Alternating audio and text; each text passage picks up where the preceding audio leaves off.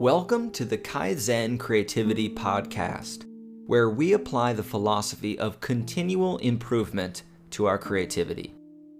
Each episode takes a scientific principle from creativity and innovation research, and we translate it into practical advice for your creativity. For more, you can visit us at jaredvoley.com. In this episode, I want to give you a mini biography into Steve Martin, but more importantly, I want to unpack Steve Martin's creative process. What made him so innovative as a comedian? Steve Martin is one of my all time favorite creative people because he was the rebel's rebel. What makes him so special is that he somehow managed to rebel against a group of comedians that were themselves in the process of rebellion. Steve Martin became the most financially successful stand up comedian of all time. He sold out arenas years in advance. Today, he is thought of as one of the first true rock stars of comedy. And in the process, he developed an entirely new genre of stand up comedy which today is known as anti comedy. Anti comedy is the art of being so unfunny that you become funny. It's like telling a really corny, awful pun, but you sell it in a way that is just pure genius that makes it funny. To understand his story, you have to go back to a time before the golden age of comedy. In the 1950s, stand up comedy, like the rest of the country in general, was very polite and conservative.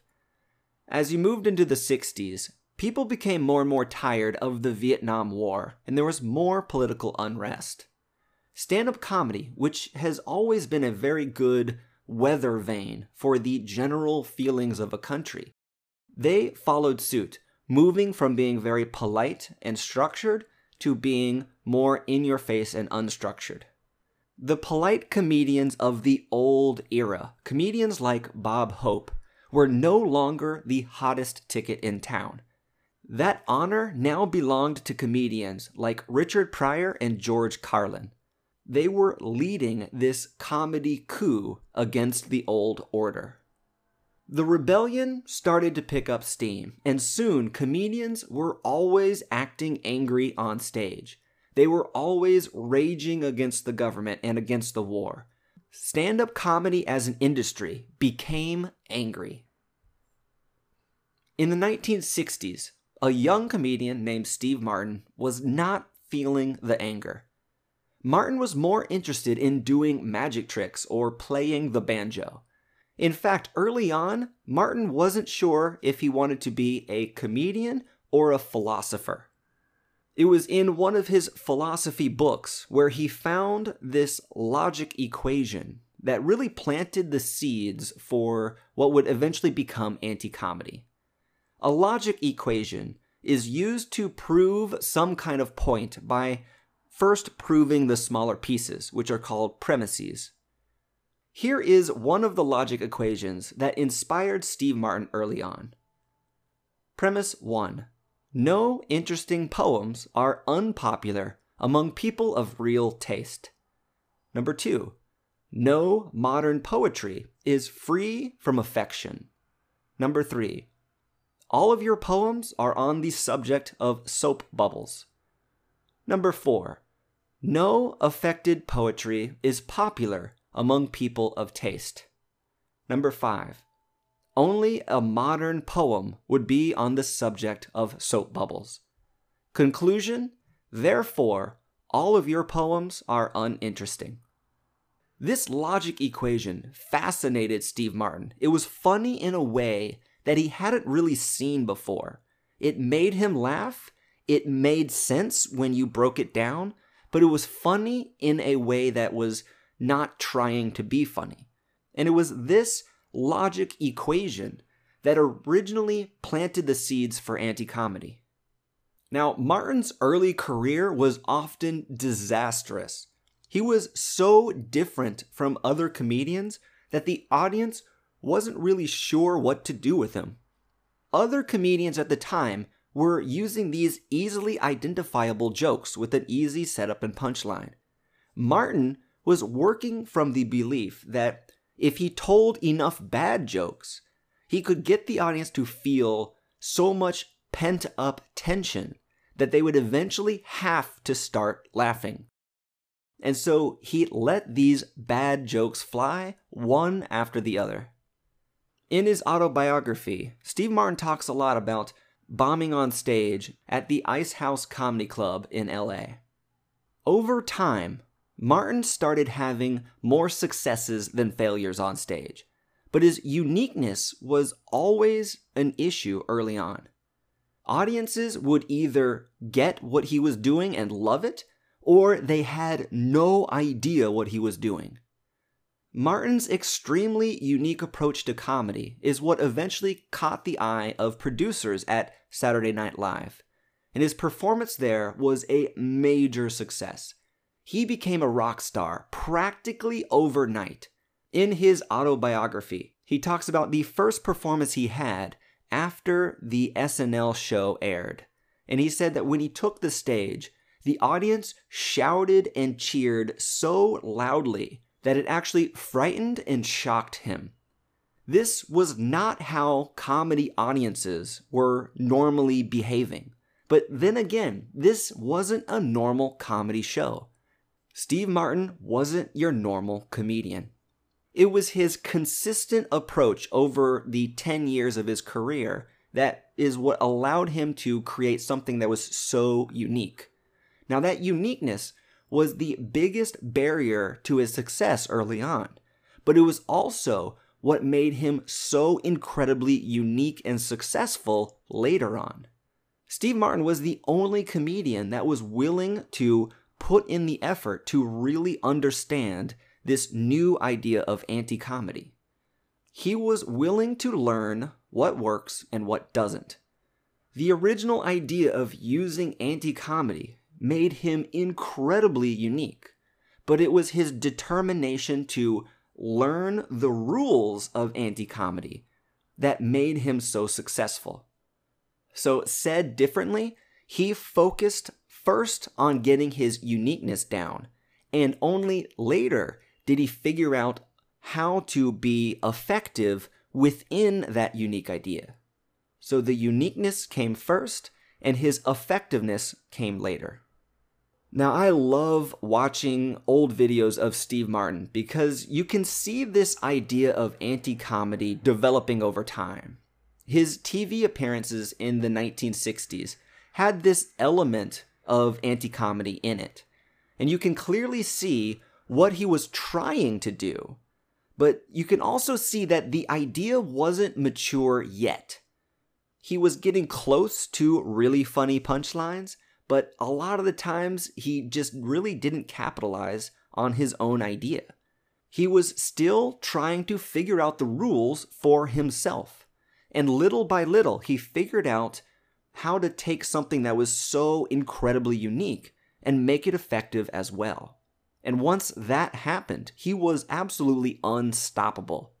He was so unique that it no longer mattered what any other comedian in the entire industry was doing.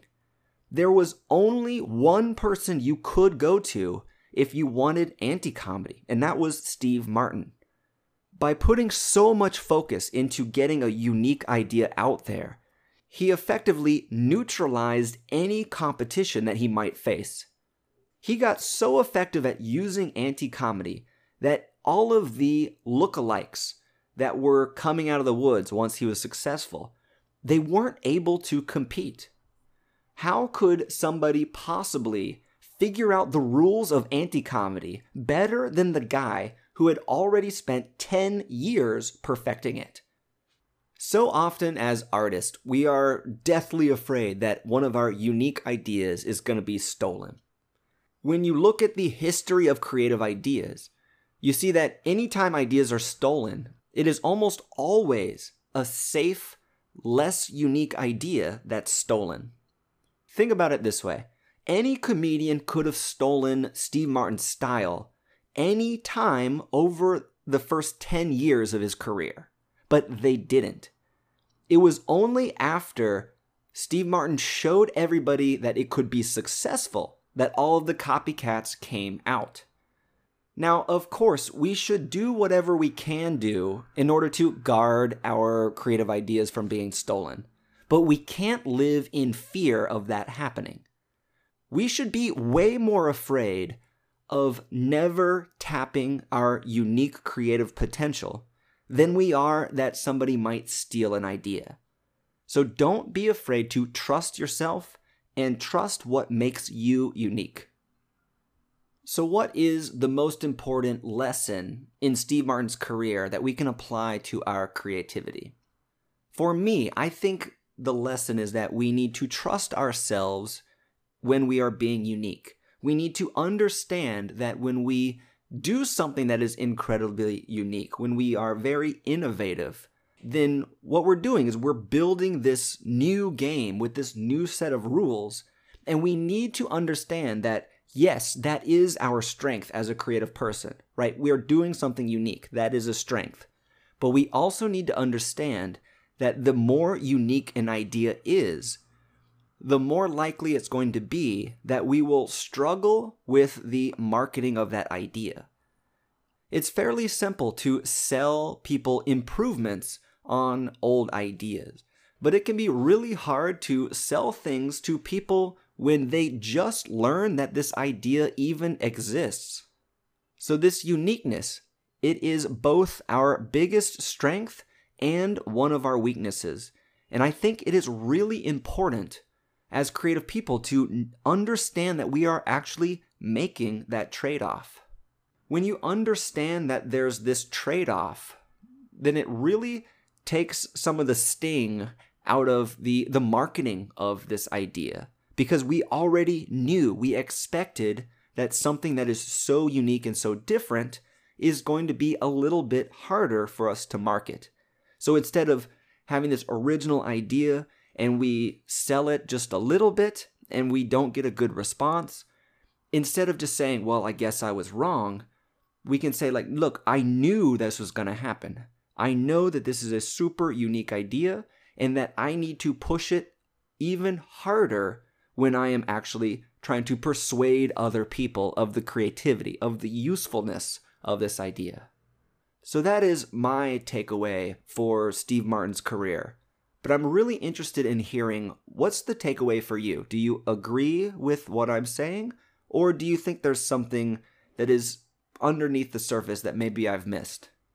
You can let me and the group know by going to facebook.com slash kaizen creativity. Before I leave, I wanted to give a quick shout out to people who have left a five star review on iTunes. We have two right now.